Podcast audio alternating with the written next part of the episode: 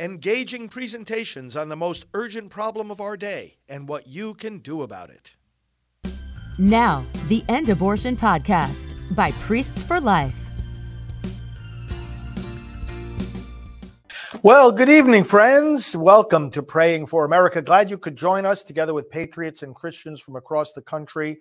And we are moving forward, aren't we, to make America great, to keep America great to defend America First policies, to preserve the foundations of our nation in faith, justice, love, peace, and a respect for life. We are making progress. And I named tonight's episode Dream Come True because I want to share with you a little bit of an experience I had over the weekend in the great state of Texas. Uh, amazing things have been happening there for the defense of human life, the defense of the most vulnerable, who are the children in the womb.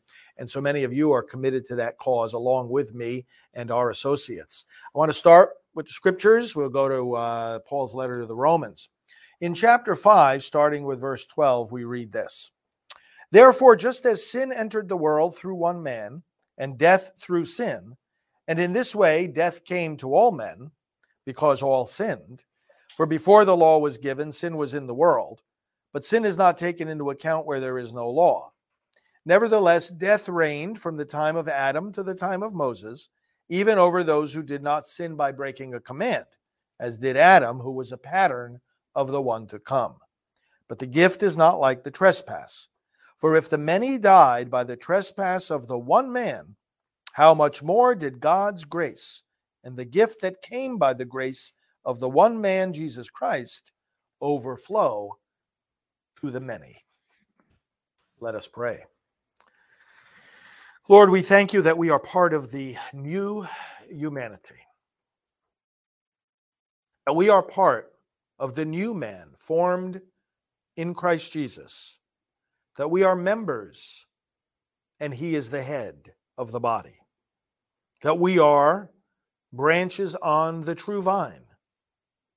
That we indeed are living stones in the temple that, as your apostle Paul reminds us, Christ Jesus is living in us. That, as Jesus himself told us, he and the Father come and make their dwelling in us. And as he promised, the Spirit would also abide with us. Father, we are grateful for this, that by the obedience of Christ, the disobedience of Adam is canceled and that through the one who is the way, the truth, and the life, the disobedience that brought about death and death itself are canceled. We thank you, Lord. We praise you and we ask you that America may live out this truth, may be guided by this new life, may be renewed and saved by the fact that those of us who believe in you are doing our part for the transformation of this nation. We pray in the name of Jesus the Lord. Amen. All right.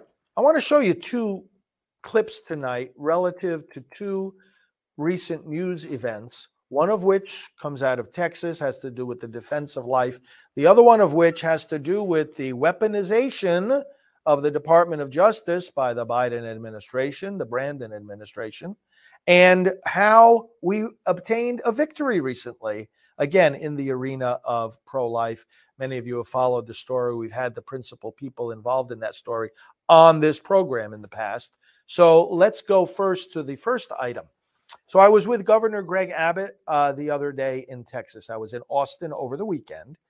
And the reason I was there is uh, that there was a March for Life there in Austin.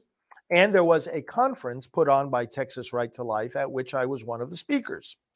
In fact, I was with uh, uh, another pastor, and we were, our presentation was in the form of a dialogue about involving the church in the defense of life and in the, uh, and really in the saving of America and carrying out our duties, our Christian duties in the political realm.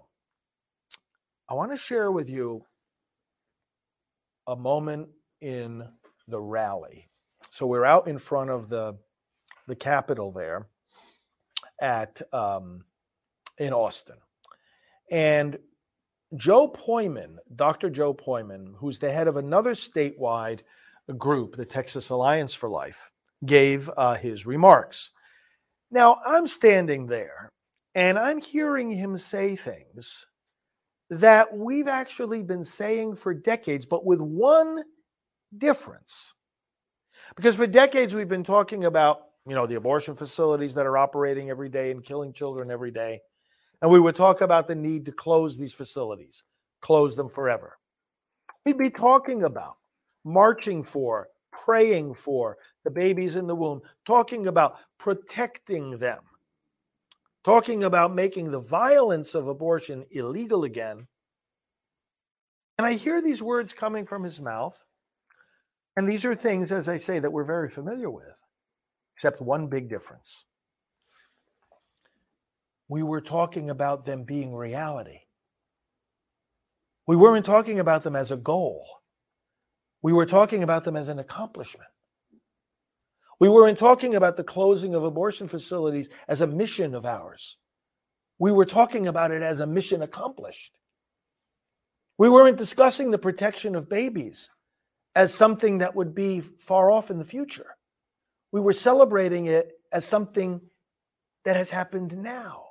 Dream come true. Now, we've known this. I, this wasn't the first day that I, or you for that matter, heard that babies are now protected in Texas in the womb, that the abortion mills have closed, that the abortions have stopped. This wasn't the first time we heard about that. What I'm sharing with you is that standing there on the soil of Texas and recognizing that this was the case brought it home with a new force that we are living a dream come true. Now, in various other states, it's still a nightmare. Abortions are happening throughout birth. But so were they before. The fact of the matter is, progress is moving in the right direction.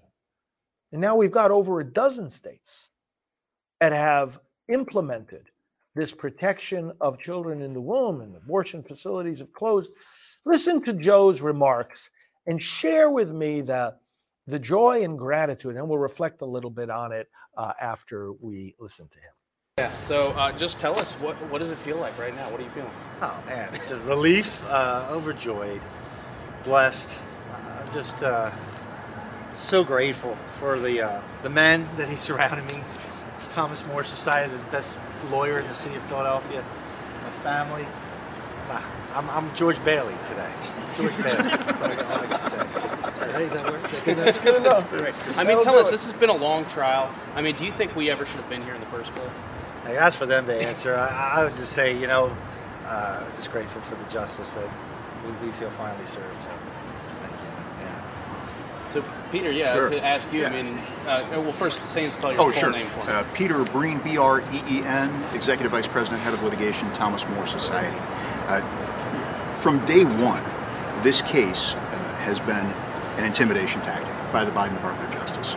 We've uh, we had put forward uh, a very strong legal case, why it, sh- why it should have never reached trial, and then what the jury heard in there were, was the factual case, why Mark was totally innocent of these uh, these charges. This matter is one that uh, never should have gotten the attention of the Department of Justice. Our hope here is that a message was sent to Washington, D.C. to stop this harassment of sidewalk counselors who are just trying to provide alternatives those who are uh, facing an abortion decision. Uh, and I hope, again, this will be one of those uh, points where a change is made. And so no one else will have to suffer the, the same way that Mark and his family have had to suffer. And I think this gets to the point that throughout the time, throughout the case, Mr. McMonagle, you, you made the point that this, the federal government kept saying this isn't a First Amendment case, but you were saying it is a First Amendment case. And you know, do you believe that the government maybe have been trying to silence sidewalk counselors or, or intimidate? And it, it does need to be said that Brian McMonagle is not merely the. Uh, we, we came into this trial knowing that he was the best criminal defense attorney in Philadelphia. He is one of the finest trial attorneys in the country. And he showed that during that this time uh, in front of this court and this jury. Uh, the fact that uh, you got full jury about an hour ago, and then within one hour they could come to a, a verdict the way they did, uh, is a testament, frankly, to his uh, legal skill and ability to clearly uh, lay things out for this jury. As well, uh, as Brian had pointed out, this was about the First Amendment in that Mark and every sidewalk counselor in this country has an equal right to be there on that sidewalk and offer assistance, offer alternatives to folks who otherwise may be uh, considering abortion. Uh, without those alternatives, you can't really say it's a decision at all. And so it was vital uh, to make that case to the jury. And in this particular uh, situation, uh, the, the abortion escort was very aggressive, had interfered with Mark's First Amendment right to uh, offer that assistance, and did so immediately in front of a pregnancy resource center where they could have gone to get uh, get resources, and were frustrated by this very aggressive abortion escort, who was the complaining witness in this case. You know, friends, two things go through my mind in experiences like this, and it was the experience I had on the day that the Dobbs decision came down, reversing Roe v. Wade. Number one is the fidelity of God.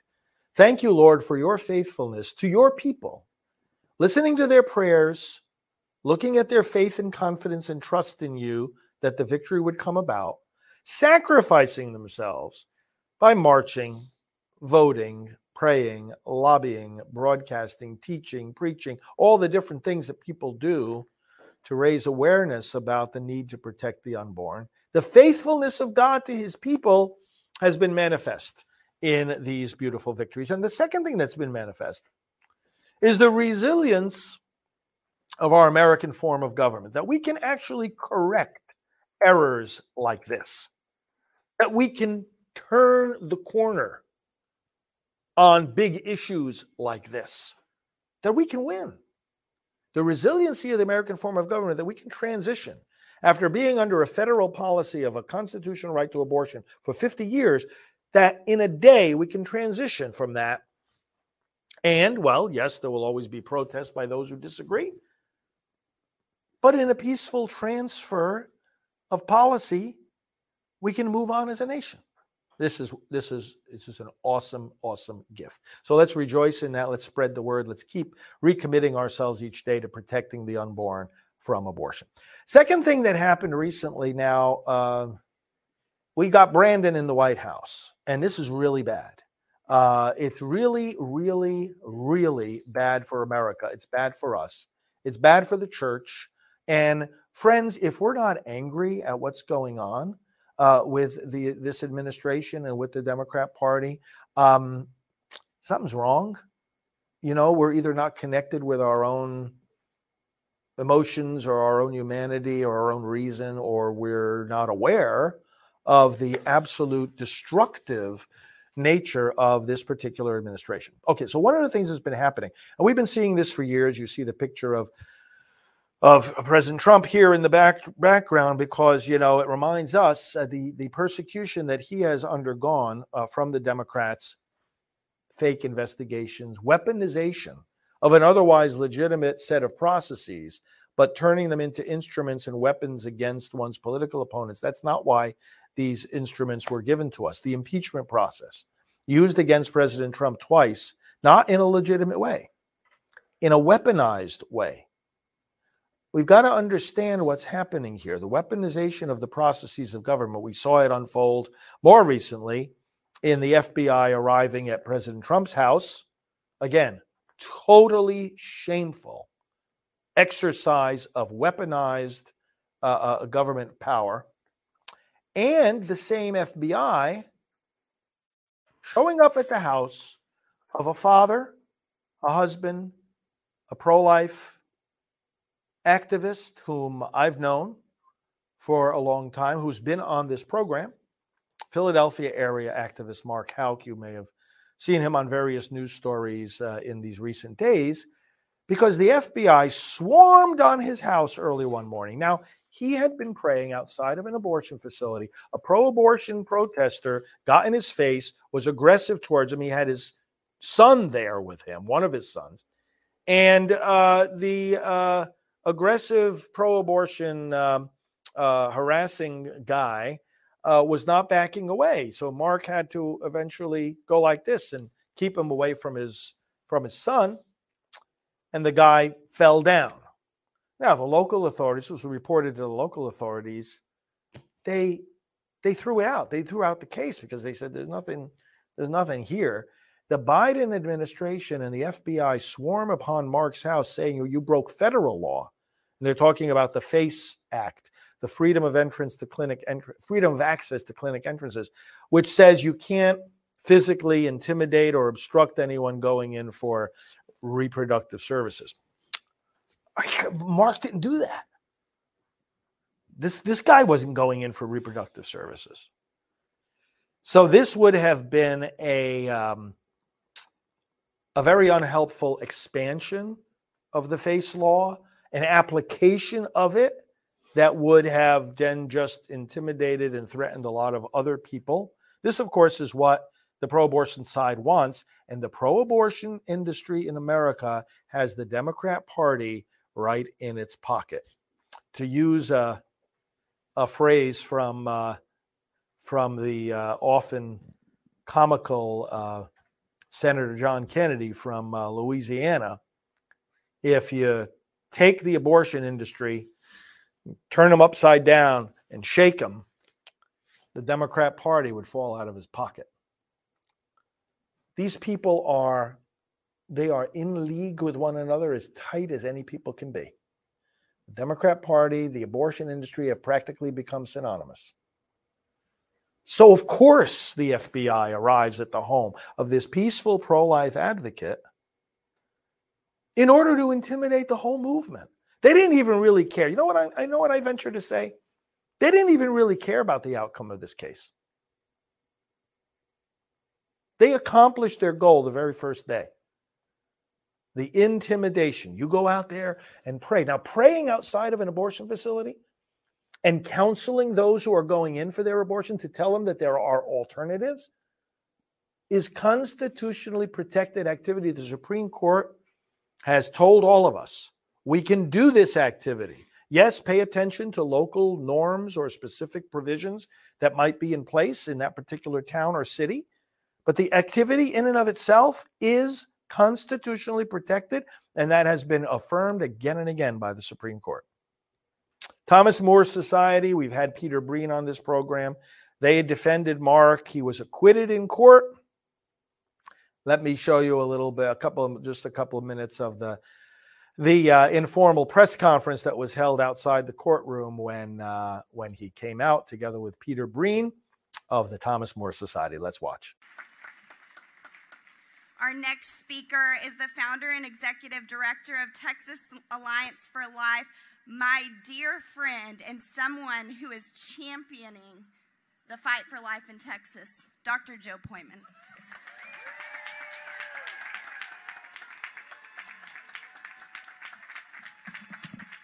Hello, everybody. I saw some people from West Texas here. Can you raise your hand, West Texas? Yes, okay. I know we promised you rain. We promised to rain, and next time we'll do better. But thanks for being here. Well, we do live in a remarkable state in an incredible moment in history. On Friday, June 24th, the United States Supreme Court handed down its much anticipated opinion and overturned Roe v. Wade.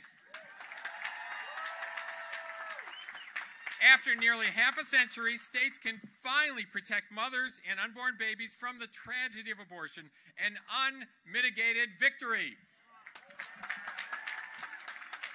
Now, each day, the sun rises in Beaumont, goes overhead, and sets in El Paso, and all abortion facilities have ceased performing abortions.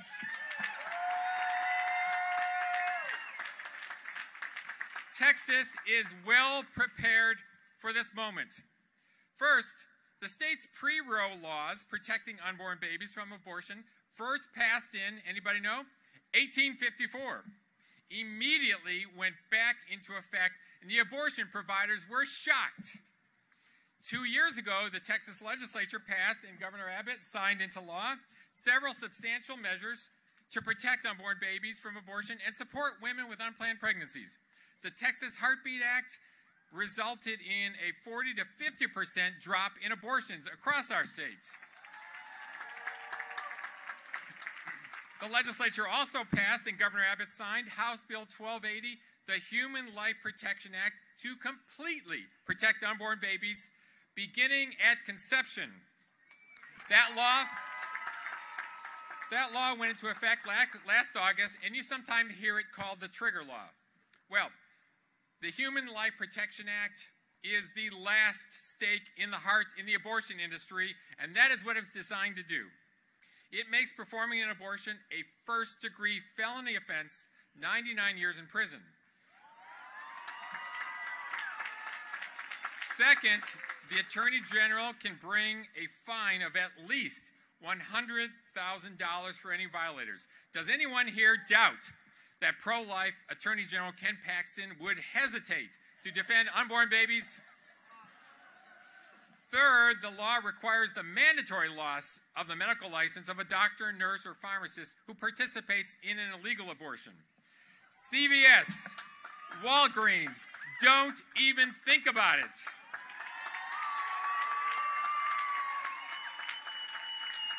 It's highly illegal and you will be stopped. Now, you're going to find this very interesting. Anybody heard the New York-based abortion advocacy organization Guttmacher Institute? They issued a report decrying that all 23 abortion facilities in, in Texas have stopped performing abortions, including the nine in Houston, the three in San Antonio, three in Dallas, two in Fort Worth, three in Austin, McKinney, McAllen, El Paso, all 23, they're done.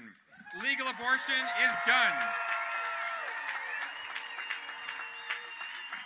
The abortion industry that does, has done so much harm to mothers and babies is crushed. It is done. Like all abortions in Texas, women on whom abortions are performed cannot be prosecuted or fined. That's not what this is about. All our laws, also our laws do not prosecute for the treatment of a miscarriage, ectopic pregnancy, or other procedures to save the mother's life. As Governor Abbott has said, the law is protecting unborn babies' lives and it's protecting mothers' lives. Now listen to this. Reported abortions, elective abortions completely ceased from 2,500 a month to zero.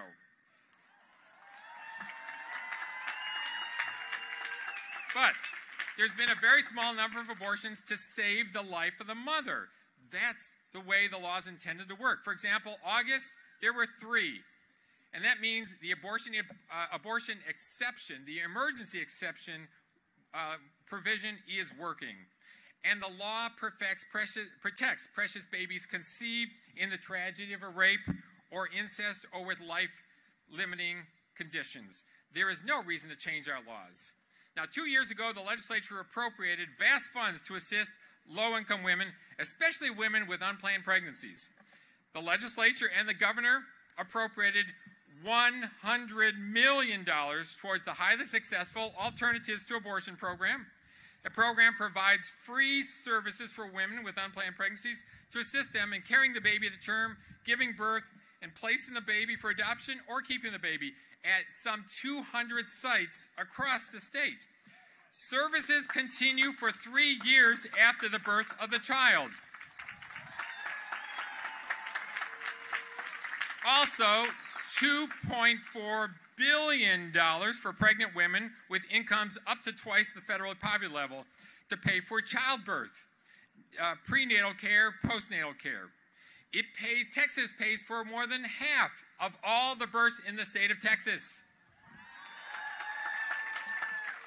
And hundreds of privately funded nonprofit and church organizations provide programs for pregnant women and their unborn babies before and long after birth. Are there any pro lifers out there who care only about babies until birth? Raise your hand. I'm not seeing any hands. No, they don't exist. All of this makes me so proud. Proud of our governor, proud of the lieutenant governor, Dan Patrick, proud of Speaker Dade Phelan, all so pro life, our legislature, and the pro life movement. Let's continue to make Texas a state in which abortion is entirely unthinkable and where everyone from conception to natural death is protected and thrives. Thank you.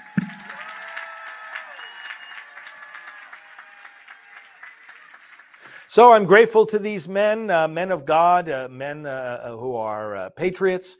Grateful to them for uh, their steadfastness, their fidelity, their commitment to life. And I'm grateful for yours too. Let's pray now, as we do on this program. We don't just comment on the news, we pray over the news. Let's do that now. And we want to include all your prayer intentions. So let us know what it is that you need us to pray for, and we'll all do that together. Father, we, we turn our thoughts first of all to Texas. We thank you for, for Governor Greg Abbott, for the Lieutenant Governor Dan Patrick, and the Attorney General, and the pro life legislators, and the pro life people. We thank you, Lord, for the great accomplishments that, that they have achieved in defending the unborn in stopping the abortion industry in its tracks throughout the state of Texas. Bless these lawmakers, bless these elected officials. Bless those uh, uh, uh pro life groups that work with them, the statewide groups that have worked with them on the legislation. Bless those who have been enforcing this legislation. Bless all the citizens of Texas for the role that they have played in making uh, this state uh, one of those that that leads the way for the rest of the nation in showing us how we must respond to the violence of abortion and that is to to eradicate it. Lord we pray for all those moms uh, tempted to have abortions. May the law that prevents them from doing so in texas not lead them to go to new mexico or go to some other state to get their abortion but rather May it lead them, Lord God, under the inspiration of your Holy Spirit, to stop, to think, to reconsider, and to reach out their hand to your grace, to say no to violence and to say yes to life. Thank you, Lord, for the thousands of lives that have been saved. Thousands. Praise you, Lord, that each moment of each of those lives is precious to you and is a human person fulfilling his or her vocation. What, what a glorious reality this is. And Lord, our thoughts and prayers turn to Mark Houck and his family. And we thank you for his pro life activism and witness over the years. And we thank you for those that pray and counsel with him at that abortion facility. And we thank you for all those across America who take a stand and come out to these places of death and stand as witnesses to your gospel of life. Who come to these places where women go not because of freedom of choice, but because they feel they have no freedom and no choice, places where they go because of despair. Bless the people that go there to be signs of hope. Bless those, Lord, that go to these places because they feel isolated and let them see the people who represent the Christian community. Let fellowship replace isolation. Let joyful assistance replace the deadly, desperate reliance on violence. Thank you, Lord, for this victory. Bless the legal team.